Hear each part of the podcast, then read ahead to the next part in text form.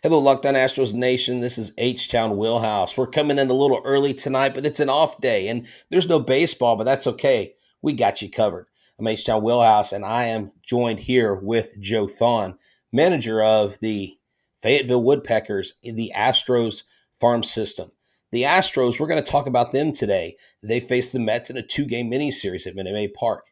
Which offense will show up? Will it be the 13 run bludgeoning Astros that knocked the soul out of the White Sox bodies, or will it be the one that Johnny Cueto seemed to silence? We don't know. The offense has been a little up and down, a little helter skelter. And after a day off, the Astros are preparing to take on the Titans of New York, the baseball world, the Mets first, and then the Yankees. So let's break down this matchup. Let's talk about some Astros player development. Sit back, it'll be a fun ride. Hello and welcome to Locked On Astros, your daily Astros podcast. Here are your hosts, Eric the Man Heisman and Brett H Town Wheelhouse Chansey.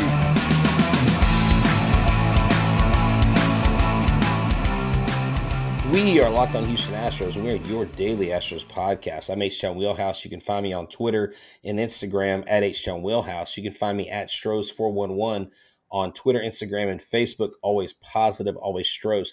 You can find the show at Locked On Astros on Twitter, Instagram, and Facebook as well. Joe, tell the people where they can find you on Twitter. Hi guys, uh, Diggy Joe Thon. Go by Joe Thon. Uh, Twitter, uh, Thon Joe. Kind of, kind of not really active there, but I'll do my best. No, yeah, definitely. You know, not not as many people are as active as we are here at the show, but this um, you know, it's amazing that you hear, and I'm glad we're using the word amazing because Rock Auto it brings this show to us. Hey, they have a they have an amazing selection, reliably low prices, all the parts your car will ever need. Visit rockauto.com and tell them the Locked On Astros sent you. So we want to kind of dive into the Astros and Mets mini series. Um, you are manager of the Fayetteville Woodpeckers. We'll get to your kind of backstory, your I guess origin story, kind of make it Marvelesque, you know, like Wolverine origins kind of thing. Maybe it won't be that epic, but we'll we'll talk to you about that. We'll talk about your obvious pedigree connection to the Houston Astros organization, which I'm sure people can figure out if they read between the lines. But the Astros and Mets are coming into a two game series. The Astros are 41 and 25. The Mets are a, are a National League best 44 and 24. The Mets offense really has been the driving force. Um, they do they do have have really good pitching. Scherzer has been on the shelf. He's supposed to be coming back soon. They've been without him, without DeGrom, and they've still been winning. I mean, they still keep winning. This is a powerfully offensive team from from a from your position when you're when you're in the minor leagues managing guys and you see someone like a Steve Cohen that owns a team and he just spins like a drunken sailor like what is that like in the baseball world? What is the buzz when is it just like okay he's just going to buy the next big talented player?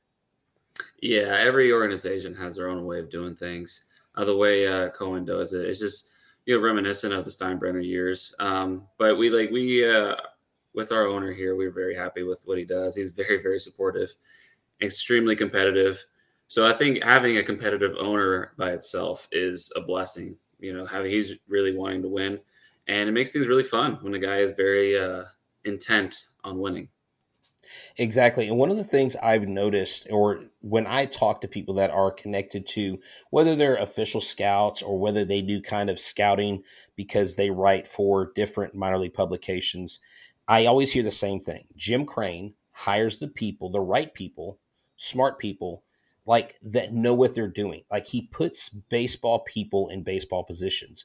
When you guys draft, you draft guys that are smart. I mean, you look back at these guys' GPAs, what they did academically, and they all seem to have a lot of the same characteristics.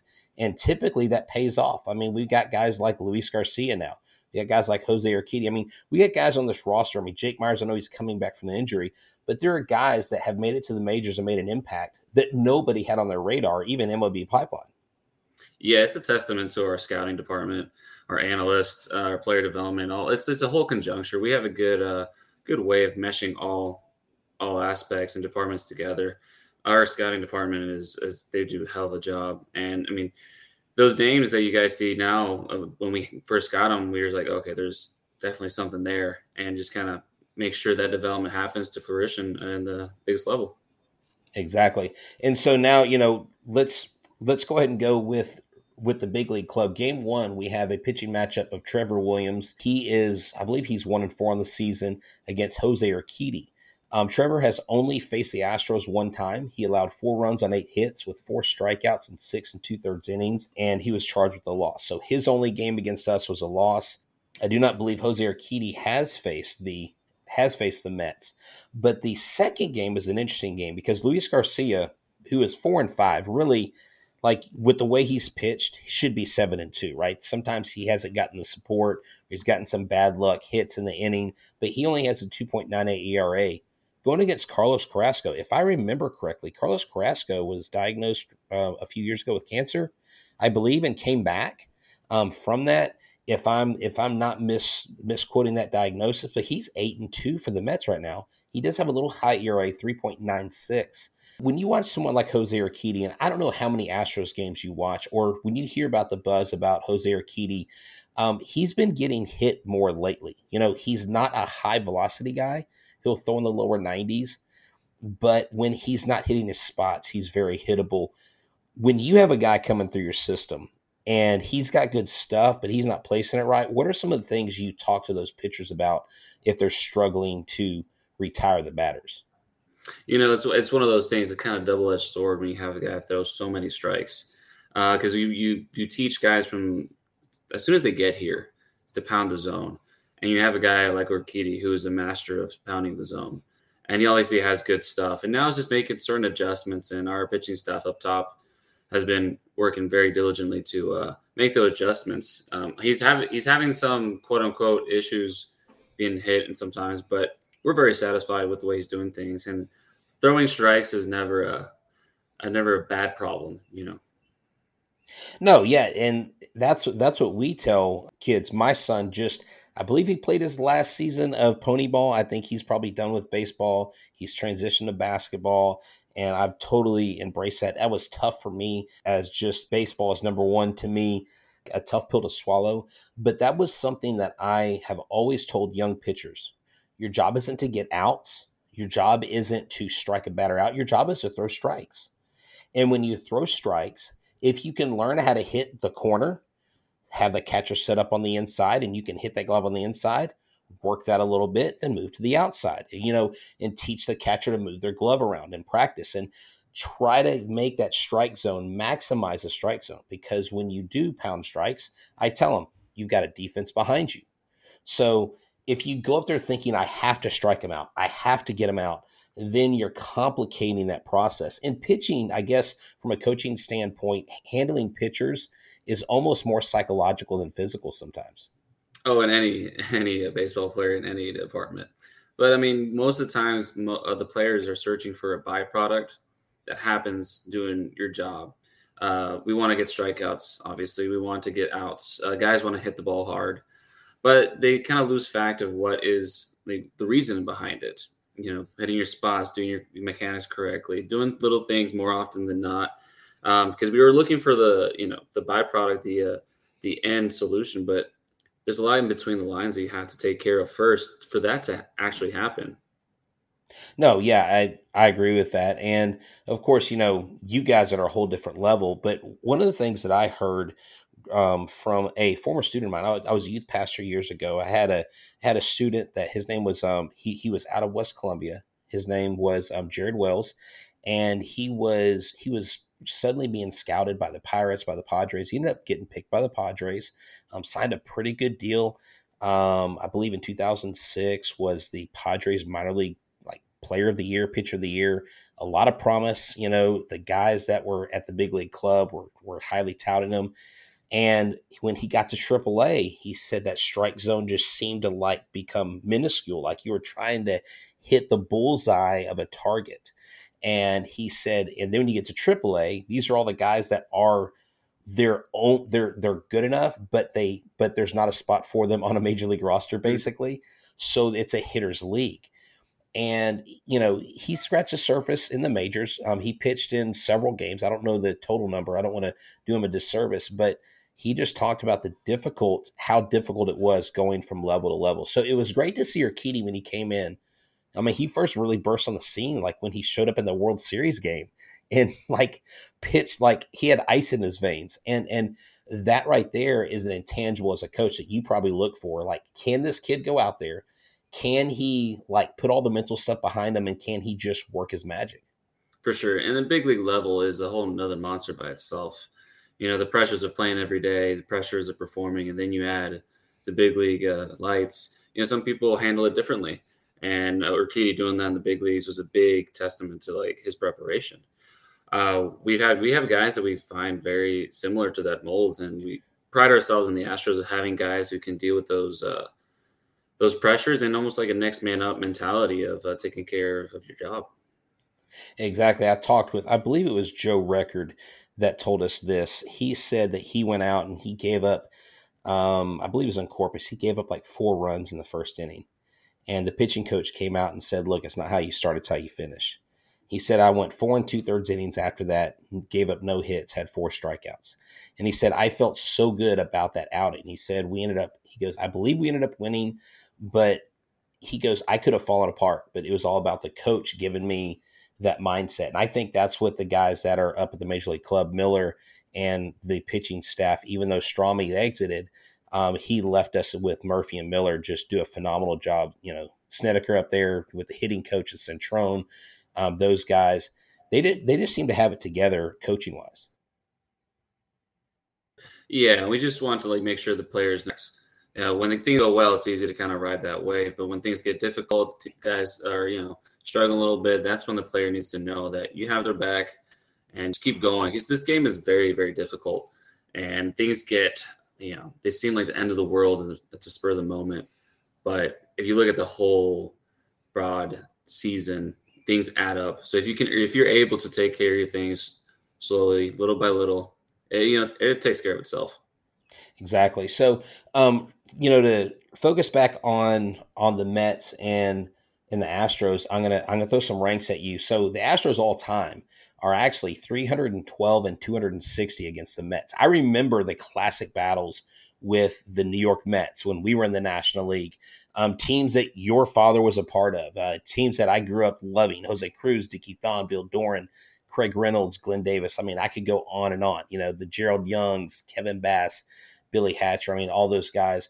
But this year, the Mets actually offensively are like they are fourth in RBI. They have 300, 322. They ranked first in runs, 337. Now this this was all compiled by the 18th. So this, if you're listening to this on on Tuesday, this is three or four days old. So if you go back and check me on, because I, I guarantee people fact check me, they're probably a little outdated. Home runs, they're 18th.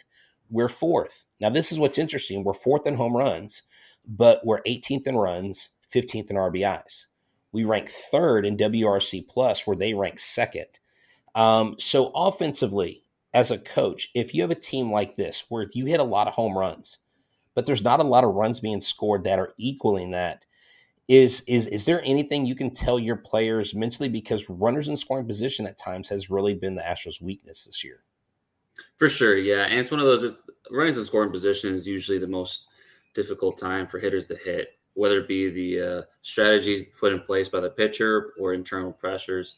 But uh, I think it's almost uh, it's kind of scary to be honest with you when the guys are hitting so many home runs, they're not hitting well with run scoring position. Whenever, because they will, whenever they start clicking and kind of getting their uh, approach correct, there's going to be a lot of runs, a lot of runs quickly, because our team is very, very dangerous in that way.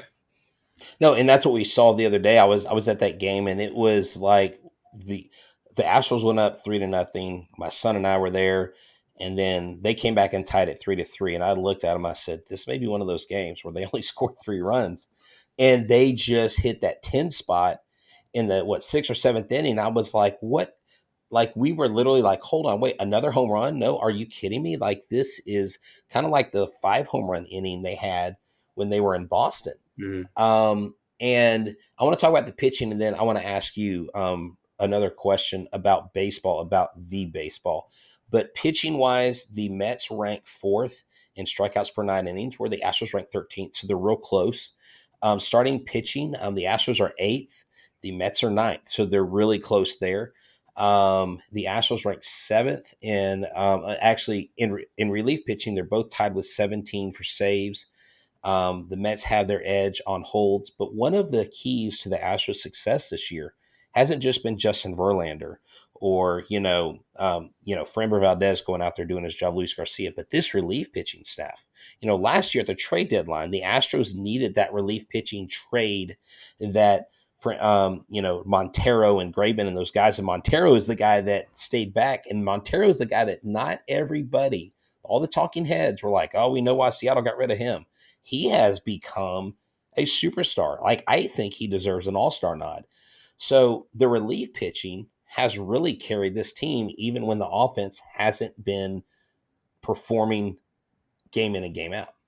For sure, yeah. Having a pitching staff in that uh, last four innings, because to be honest, we have a Maton, we have Stanley, we have Pressly, we they have all those guys, and we have guys who can fill in as well with Abreu, Blanco, all those guys that can do a fantastic job. And so, not every day you're going to hit, but if you ha- if you have those uh, kind of pitching staffs that keep you in the game, those one run games become a W more times than not. Exactly, and I'm gonna I want to mention some, and I, am not gonna ask you as a coach to go, what is your prediction for the uh, Astros Mets game? I'm not gonna ask you to do that. I think I think the Astros can win both of these games, can at least split the series if they just go out there and they go out there with confidence. I think the first game they take advantage of Trevor Williams not having a great year.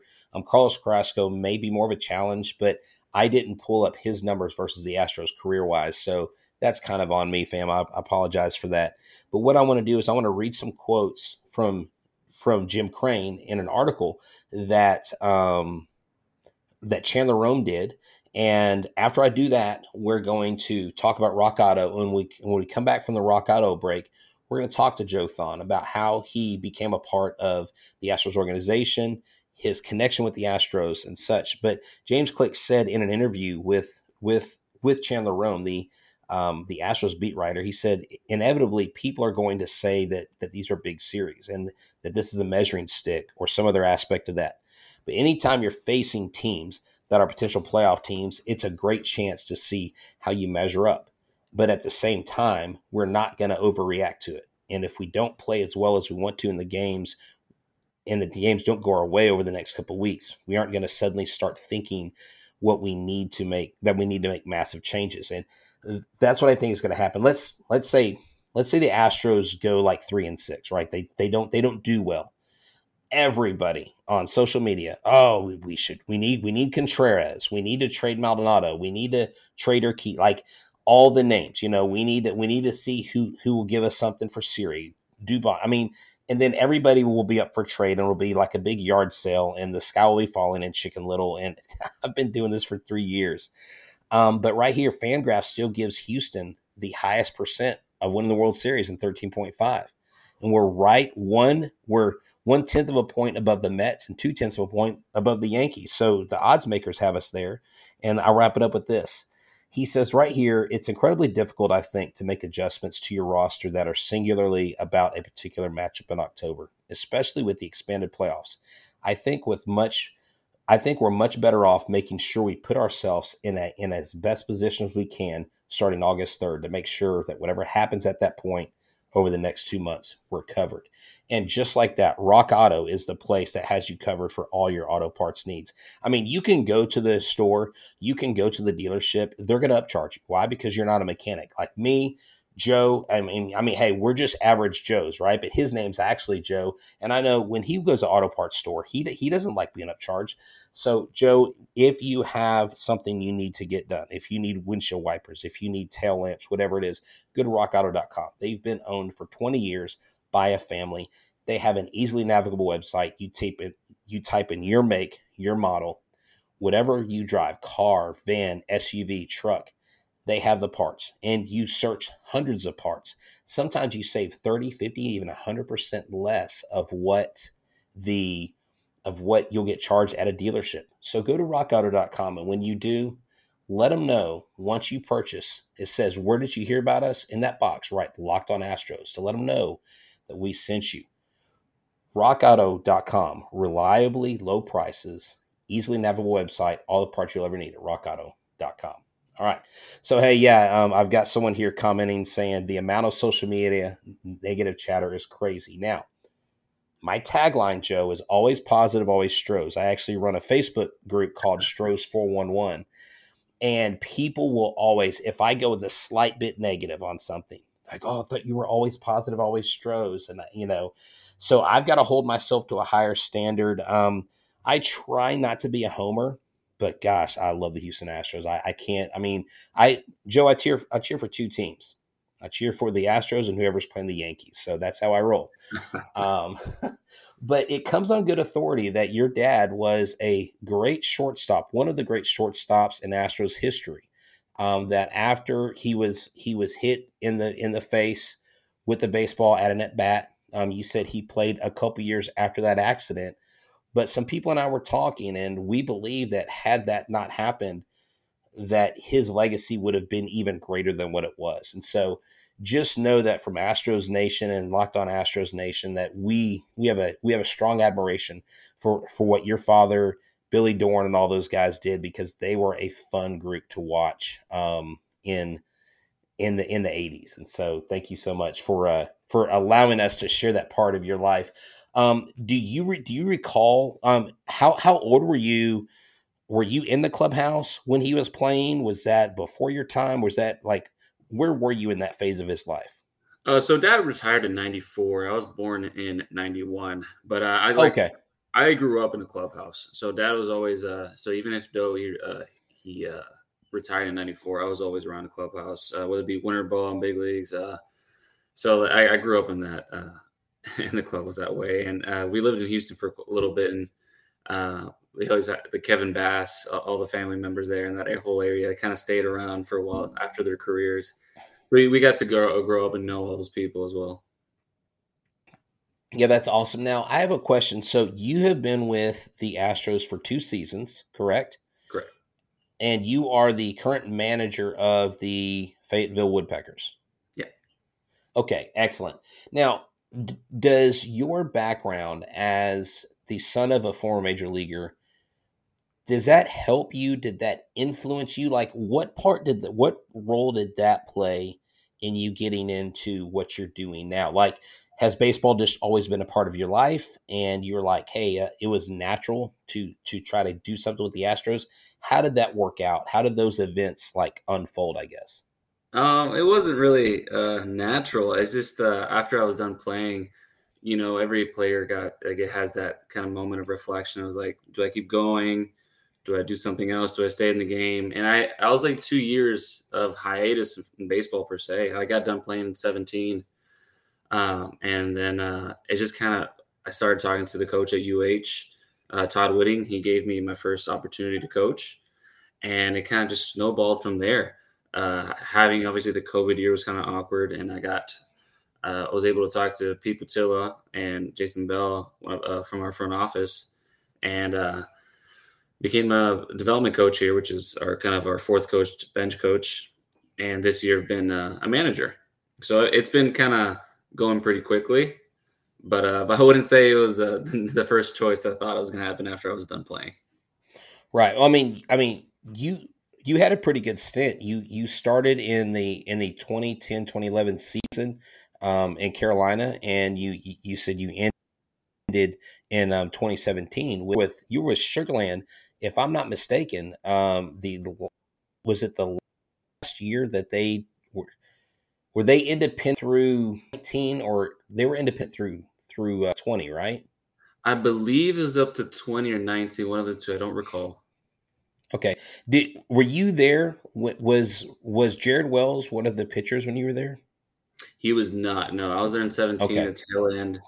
Um, Gary Gaetti was uh, my manager. Okay. Okay, excellent. You know what? Um, I yeah, we actually interviewed when I was with Stros Forum when we interviewed Willy Taveras yeah. when he was with the team. Um, that was a that was a fun interview getting to talk to him. So when you're when you're managing, does it, do you do you absolutely love what you do because you have on your Twitter profile player development. So um, if someone just looks at your Twitter, they're not going to go, "Hey, this guy's the manager of the of the Fayetteville Woodpeckers." Um, and you had mentioned before, being a manager is really being a part of the Astros player development. Yeah, it's it's kind of cliche, but the in the Astros organization, we consider it's it's culture, and a title is just a title. We were all in player development. We're all trying to help the whole department in any way we can. So I'm very adamant that I'm in player development. Our, our manager is Dusty Baker. You know, our, our, true manager is Dusty Baker, and everybody else. Well, we're in player development. We're trying to get these guys ready. That's our main job. Yeah, I love that. I love hearing that because I've heard so many great things about Dusty Baker, how he is a player's coach. I've heard um, great interactions between him and other coaches. But with it seems like maybe some new blood and the just the shifting around of things because they reduce the number of minor league clubs. There's not as many clubs out there. So there's fewer teams in the system, which means, you know, not as many players. Um, what holes have been made due to previous moves with the Astros? And how have y'all plugged those holes? Is that just straight up through the draft or through acquisitions with other teams? Um, what have you seen since you've been with the Astros organization? Oh, every every uh, year there's certain uh, holes and there's always adversity you're trying to cover. So every year is kind of a chaotic dumpster fire that you're trying to organize, right? but and you know, uh, with the whole four teams now, just certain adjustments are taking a while to like get accustomed to. Uh, for example, just like timelines for players, a certain uh, you know, it used to be seven, and guys go through their short season, get a bunch of at bats, and then get to low A having, let's say, 600 at bats already. Wow. Whereas now their first taste of professional baseball, for the most part, is low A. So you see a lot of adjustments. You see a bunch of guys from draft college, or even our international uh, free agents that come in, and the adjustment period is a little quicker. So we're still trying to adjust to the teaching method, trying to get to get these guys ready without rushing them. No, and and that's got to be that's got to be a chess game, not a check, not a checkers game, because every player is different. Like I interviewed, um, you know, Alex McKenna this year. We've interviewed um, Joey Loperfido. We've interviewed Joe Record, Joe Perez, and all these guys have very different experiences. They have very different journeys, but they're all in the same organization. Like I, I just saw the news today. Um, Alejandro Nunez from Cuba, 17 year old Cuban shortstop just signed with the Astros organization. And so the Astros, I believe, have 21 Cuban players now in the pipeline. I think they had 23 at one time. I think they've let a couple go. I've heard they might come back at some point. There's maybe some transition going on there. But 21 players from Cuba. You have a lot of international players. Um, what is it like as a manager when you are like, how do the Astros help? If you're the manager, whether I don't know, I'm assuming maybe you know a little bit of Spanish. Is that is that a tough hurdle if you're a manager that only speaks English and then you have a lot of because the Astros pride themselves on a lot of Latin American players. Yeah, uh, well, most people. Uh, I'm I'm actually from Puerto Rico, so me and my dad are like we're all Puerto Rican. That is right. Okay, yeah. I re- so I recall that now. So okay. it's kind of funny because it usually happens quite a bit because I'm very light skinned and I look just like any other person here, but I am bilingual, so at least that adjustment. I and okay. I end up being the translator for the most part in most occasions. There you go. So it's very helpful. But the, to the, in the same note, the Astros have made a very big, like, uh, very big adamant. Uh, they take it very seriously for coaches to try to learn Spanish, and because the connection is very real when you are able to talk to a guy in their native tongue and certain adjustments can be made quicker. You kind of can make those connections and just even have a familiarity with your coaching staff or the players. It's we are very big on that, and I'm, I'm very I'm very happy that the Astros do that with them. Yeah, you know, I've I've heard that some of the players on the Astros team can actually speak pretty good English, but when they're interviewed, they choose not to because they don't want to look like they don't know what they're talking about, right? I mean, and as someone who's who's pretty much spoke exclusively English, I my my Spanish I muy poquito español. I I know very little. Um, as they would say in Spanish, it's muy mal. It's pretty bad. My Spanish, I can understand it enough to get by if I'm in a Spanish speaking country, I've I've been to Honduras, I've I've been to Mexico, um, but to have that barrier broken down, I think is key because these players a lot of times, I mean, they're coming into a world that they didn't grow up in. You know, mm-hmm. we as baseball fans, it's our world, right? So we just think, oh well, well, why aren't you comfortable? Or, or you know, why won't you? Because I've literally heard people say, well, why don't they try to speak English? And I'm like, it's it's not that easy. Because I mean, think about you going to another country and then being interviewed. Let's say you go to Greece and play basketball, right? I mean, I mean, if you don't know Greek, you're not speaking a Greek in an interview. You're going to try to speak English, and that's got to be intimidating. And I I have seen nothing but a ton of guys like Bregman just really bond with the guys when Myles Straw was here, bond with the guys, learn Spanish. And the guys like Yuli and Martin and all these guys, they really embrace it. It really means a lot to them as players. For sure. And, and it's very satisfying when you have a clubhouse. And I see it with my guys here in Low A, and they're young, young guys, and they're making an effort to speak English or speak Spanish. And you see the camaraderie in the in the clubhouse, you know, because they speak the same language between the lines. It's, and the game is the same in any culture. So now, like having them being able to communicate and just go through the struggles, go through the highs together, and it's it's very satisfying to see. So you know, I want to focus on something that I told the people that we would talk about today, and that's Yordan Alvarez. Yordan Alvarez is quite a talent. Maybe I'm understating it or underselling it a little bit, but before I do, I want to talk about Built Bars. And um, Joe, I don't know if you've heard about Built Bar, but they are amazing. They have this new flavor called mud pie. And you know how so Built Bar has all these flavors. They taste like the flavor they actually say they are. Like if like like if it's a brownie batter, it tastes like brownie batter. But these mud pies, if you're a chocolate fan, if you're a mud pie fan, it's like rich whipped cream, chocolate mousse smothered in 100% chocolate, topped with cookies and cream crumble, and it's good for you. Uh, that's what's crazy about these built bars 150 calories, only 8 grams of sugar, 16 grams of protein. I mean, if you're a coach, you want your players on an optimal diet, you need to get a because built bars are the best tasting protein bar in the land. They don't just have built bars, they have built puffs. And this is what's cool about the built puff it's the only protein infused marshmallow puff, and it's collagen protein, which means it's easy for you to absorb when you eat it. You can get on your way. I literally will eat them sometimes pre workout during my workout or after, or sometimes just in the day when I'm not feeling it, I'm like, boom, grab a built bar. So if you want to take advantage of this great new flavor, mud pie, go to built.com and use a promo code LOCK15 for 15% off your order. Use a promo code LOCK15 for 15% off at built.com, the best bar in the biz. All right. So let's talk about Mr. Yordan Alvarez, the man of the hour. And I know right now he's he's sitting out till maybe a couple more games because of a sore hand. We don't know exactly what's happening there. But for all intents and purposes, he has lit the Major League Baseball world on fire. And whether the media wants to ignore him or not, they can't anymore, and they aren't anymore, and they're giving him his credit. Um, you know, I want to I want to ask you this in relation to him and player development overall, and like forecasting a player. Um, Alvarez progress seemed to be stumped, or seemed to stump people in the summer from Corpus to Fresno. There were a lot of big names saying that he didn't have power. What changes on launch angle did he make or does a player make? And how how has his knee surgery helped him excel in his play on the field?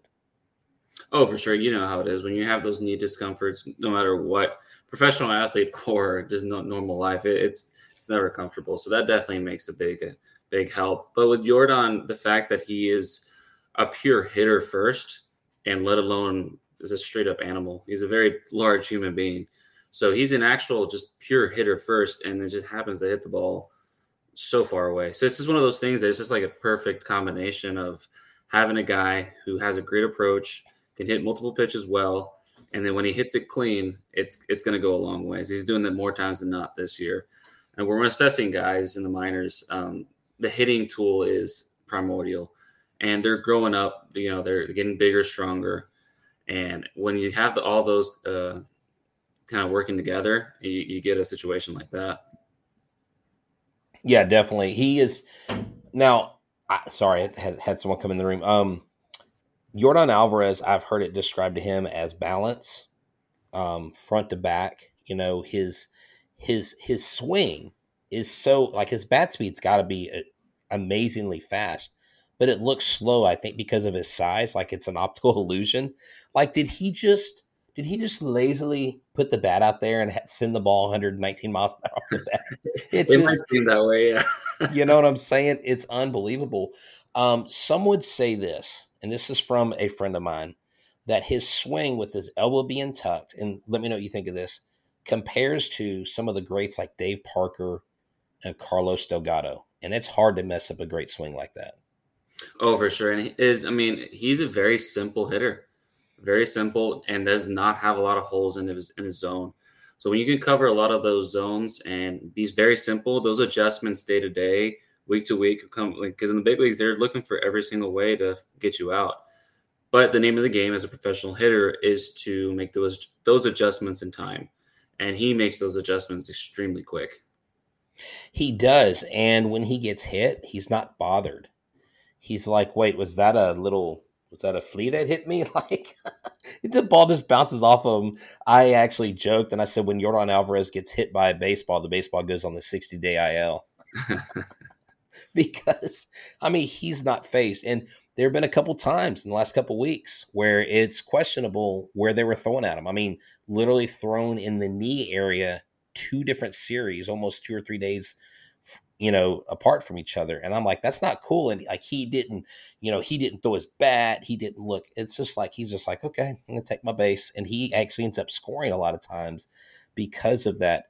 How much is a player's? So you have a player that's projected high, right? You have a kid who's coming in. Hey, he's got all the tools, but maybe you come in and you see there are some things you got to work with him mentally because he seems to maybe get in his own way a little bit. He seems to get get real discouraged.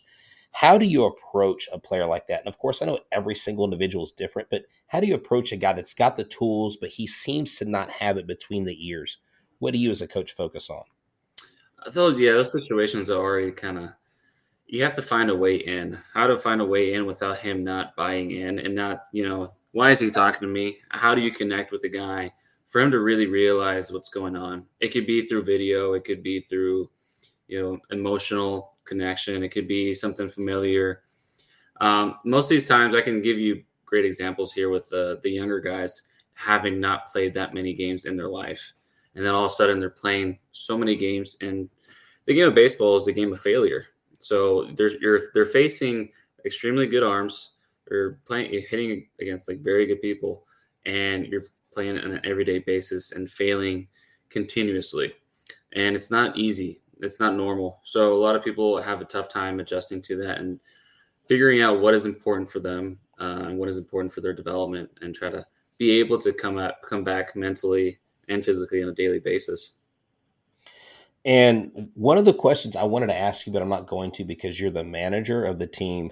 but um, it seems like the Astros have a lot of really good under the radar talent. And when I say that, I really think sometimes the minor leagues, like the top 100 prospect list, a lot of those rankings seem to be on projectability one, two, like how big of a signing bonus that you know how much buzz is about them.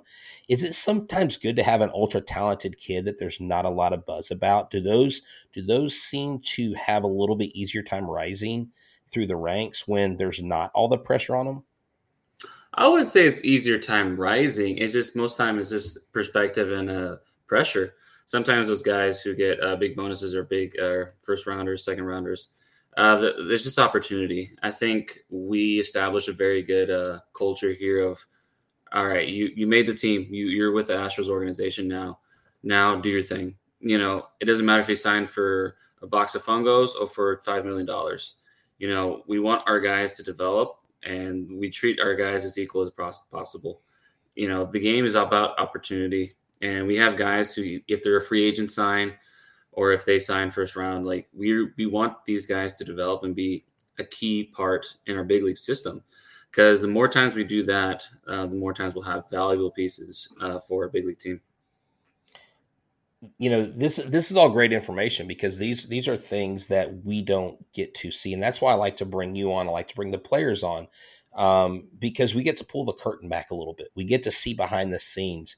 Um, I do appreciate you sitting down with me, taking the time on your off day to hang out with Locked On Astros. Um, before we go, I just want to remind everybody that one live NBA draft show is not enough for Locked On. The entire NBA channel is going live on NBA draft night. So if you have a favorite NBA team, make sure you subscribe to their to their Locked On Now YouTube, like Locked On Rockets, or uh, I'd say Locked On Mavericks because we're in Texas, but that's okay. So get notified when they go live on NBA Draft Night.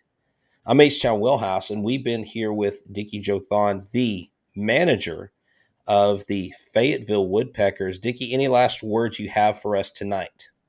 No, man. Thank you so much for having me on, and uh, let's get a good series going on with the Mets and Yankees yeah, let's go beat some Yank some New York tail this week and next.